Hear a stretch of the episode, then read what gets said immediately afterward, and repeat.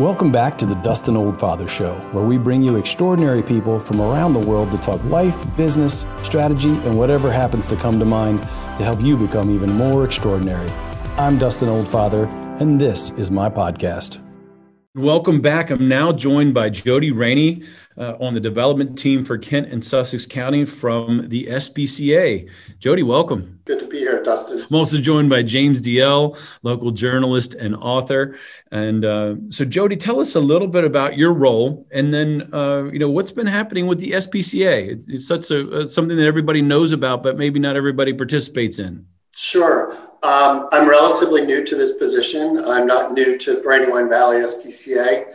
Um, I started this role, I guess it's been about two months ago. Uh, prior to that, I was the uh, practice manager for the health clinic here in Sussex County. And then I was uh, briefly was one of the operations managers over at the shelter. Um, my role now is marketing and, and development and you know, basically trying to get people interested in the programs that we do offer. We're not just about adoptions here. We're, we're about education.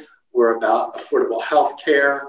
Um, we're about, uh, we've got a great program with donating food. At one point, we had uh, a pantry that was only open maybe two or three times a month. And basically now it's opened every day. The pandemic, we've tried to be a straight, or excuse me, a, a strong supporter uh, to keep people uh, and their animals together. You know, at this point, it's tough to get uh, meals on the table for your family, much less your pet. So we've really tried to jump in and and do that. We've incorporated kind of a, a Meals on Wheels program where you know, you've reached out to us and we put you on our, our list and we come around and deliver food for you. Jody, let's unpack that a little bit because you know a lot of people are struggling right now, yeah. and they love their pets, and it and it, you know there is a cost associated with that. How would Absolutely. somebody how would somebody participate in that, or maybe share with somebody they that that may need this service? Well, you can certainly reach out to me, um, and Brandywine is pretty pretty uh, visible, as you all well know. Um, so contacting the local shelter, contacting any of the staff, we'll be more than happy to, to jump in and, and get you on that list. Uh, there's a community engagement department that we also work with, and they do the outreach programs that, that help out. Um, not only do I think it's important, one of the things, my passion is healthcare for our animals, for our family pets, has gotten so ridiculously expensive. Um, uh, you know, we all have a little piece of that. But one of the things that I think is terribly important is, you know, by law, every animal, every pet has to have a rabies shot. Um, and a lot of times that doesn't happen because people just can't simply afford it. Um, so what we recommend is you do call our clinic, our, our call center, get on board with, with our clinic, and we'll try, if you can't do it yourself, we'll find ways and try to help you uh, make sure that you're compliant as well as that your health of your animal is being taken care of. That's a really big, big factor for me. I'm, I'm an advocate for that. I think we really need to make sure that we've got that available to people at all times for, for their animals. And the shelter, excuse me, the clinic, unfortunately, is, is has gotten so popular um, now that Dr. Landon's been with us and we've got a great staff that um, it is tough to get an appointment, but we do try and accommodate everybody in, in any way to get them in. Yeah, it's not just about spay and neuter. We are a full clinic that will, uh, you know, take care of some of the things that uh, need to be taken care of and come up. Yeah, we went through that personally recently with our uh, our kitten Gorky. I think he's almost 17. Yeah. And um, you know, he he stopped moving around. He stopped moving, you know, sure. from space to space, and we recognized that obviously something was wrong. And um, it turned out he had another infection. He's historically had uh, the uh, crystallized urine, which you know sure. blocks his kidneys. Um, and then it, that had cropped up, and uh, we were really fortunate to find a, a an excellent local vet. Yeah. And um, and he got great care, and he's still he's still. Uh, that's awesome, and that's that's that's truly what our goal is is to keep these guys as long as we can. You know, one of the things I think we sometimes lose track of or lose sight of is a veterinarian relationship is the lifetime of a pet normally. Um, so when you do come, you, you know, it, again, it's a, important to have affordability because a lot of times what happens, people will, will put things off, you know, like yourself. You get a cold, you think, I'll get better, I'll get better. Most of the time with your cat or your dog, your pet, it's not going to work that way. Mm-hmm. So the longer you put those things off, the more expensive it is to fix or to help. So that's why we really try to promote more of a preventative and give folks the opportunity to come in and have that established relationship so that they do have their pet for as long as they possibly can. Jody, talk to us just, to, you know, give us a lay of the land uh, for your locations, you know, locally and regionally, and, and you know where people could pop in. Maybe they don't know about where you're located. Sure, um, we are tucked in. We are in the clinic and shelter are located on 113. Uh, if you're familiar with the motor vehicle or the police department, um, we're in that general vicinity, uh, right on 113. Um, there are pretty pretty big signs that indicate where we are now but it is the old SPCA. It's the old Delaware SPCA that, um, that has been acquired. That's one of our facilities in um, Georgetown. The second one is the ARC, and that's over off of Shingle Point Road. And what we do here at the ARC, and that's where I'm located now, is we do a lot of transports here. So when you hear about all the animals that are coming in, for instance, from Texas at this point, they're coming for the most part here um, or any cruelty cases, they're brought over here where they're taken care of, vetted, and, and cared for until it's deemed determined what their next direction will be. Um, if they do go back to the owner, or if we um, we've taken them on, we'll disperse them throughout our different uh, shelters. We've got the shelter here in Georgetown and clinic. We've got the shelter and clinic in Dover um, on Horse Pond Road. And then we've got our other facility in New Castle that is getting ready to move over to what used to be the specialty center.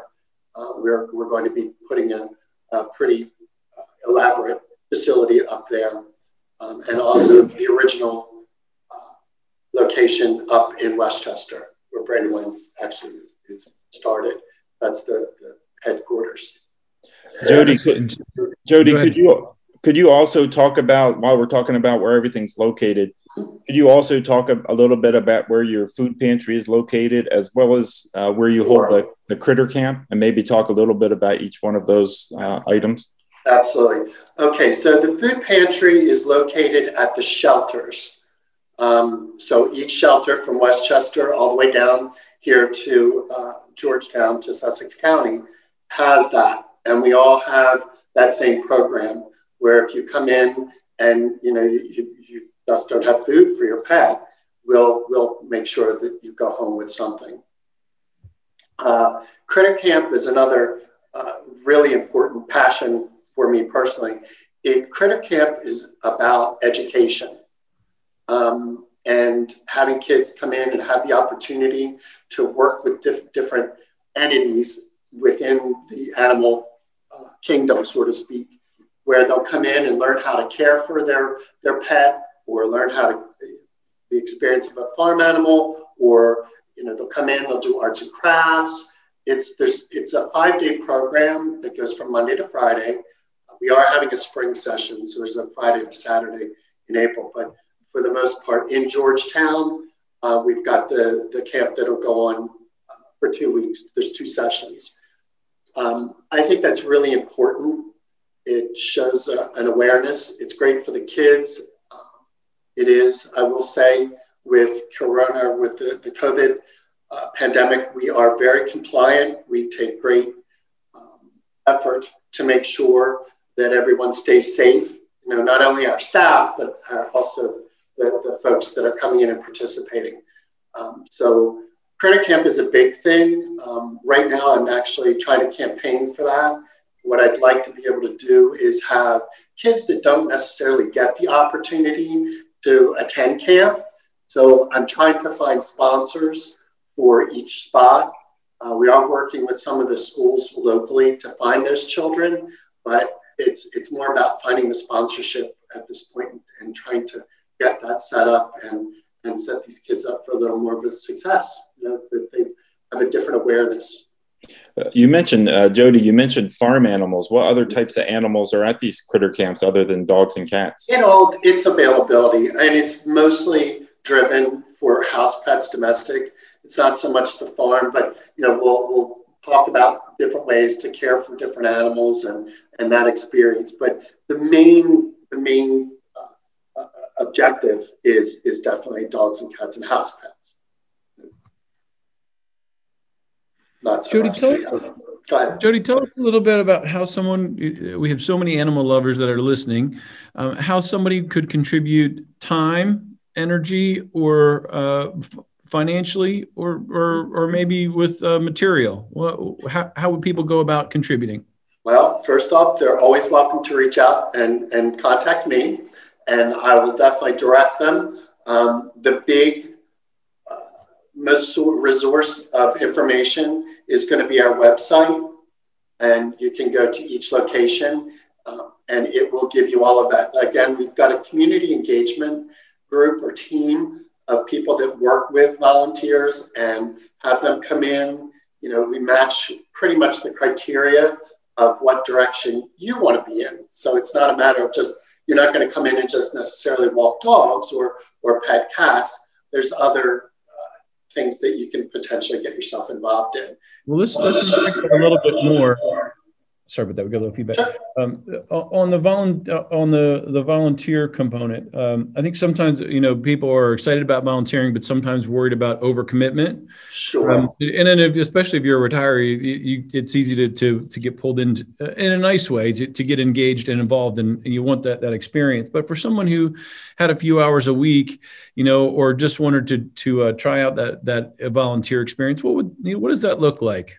Well, what we could, you would start with again with the website, and then you would go into the community engagement and volunteer.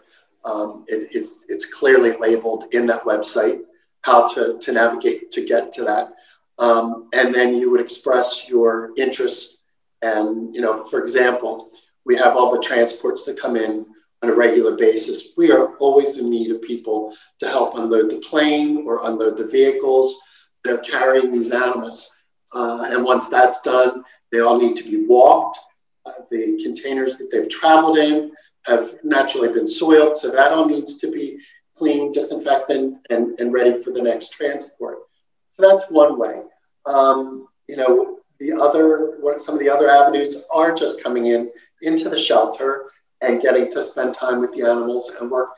But it's pretty much based on on your time. I know that there's specific shifts and specific times that we have, just because it's our operation hours. It's not, um, it's, it's somewhat structured.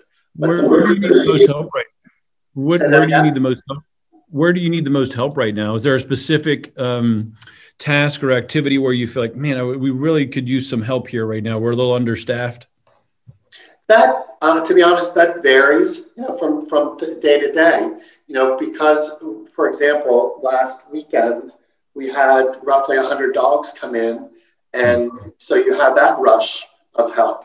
Um, now that once they've been vetted and they're set and dispersed throughout the shelters, it's going to be the day to day where they need to be walked and cared for until they're adopted. So it kind of ebbs and flows, but that website does keep you very informed. Um, if you have joined into that and, and have um, agreed to become a volunteer, there is definitely a, a regular outreach. It gives you that communication.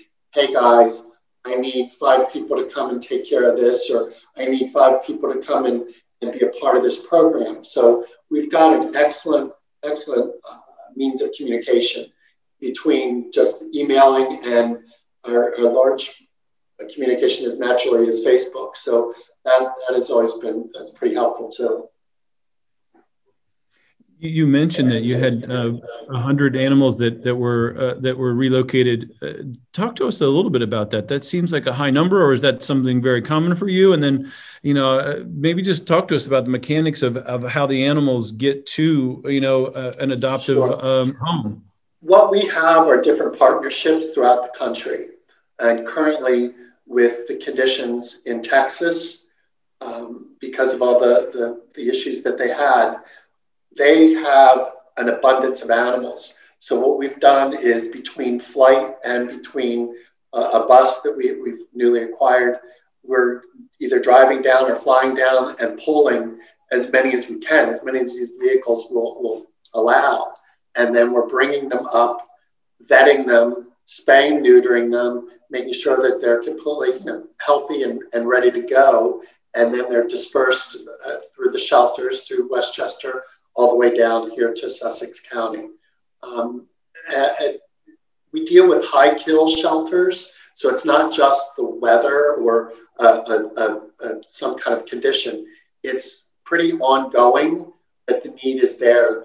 It's just a matter of getting these poor guys out of those kill shelters and bringing them up to, to Delaware and we're no-kill. And if somebody wants to adopt, what is that process like now? Well, it's pretty simple. Um, it's not like it used to be. It's a matter of coming in. We do meet and greet. We do, you know, the introduction where we have the family come out and they'll select the animal naturally in the shelter, and then we can take them out into a play yard or take them over into one of our meet and greet rooms where they get to spend some time and see if it is the appropriate animal. We do ask the questions about where you're living um, and family members. We ask about if you have other animals. And if what we do is ask that you come in with your animal to meet so that they can be introduced to see that if it's, you know, if it's a workable situation.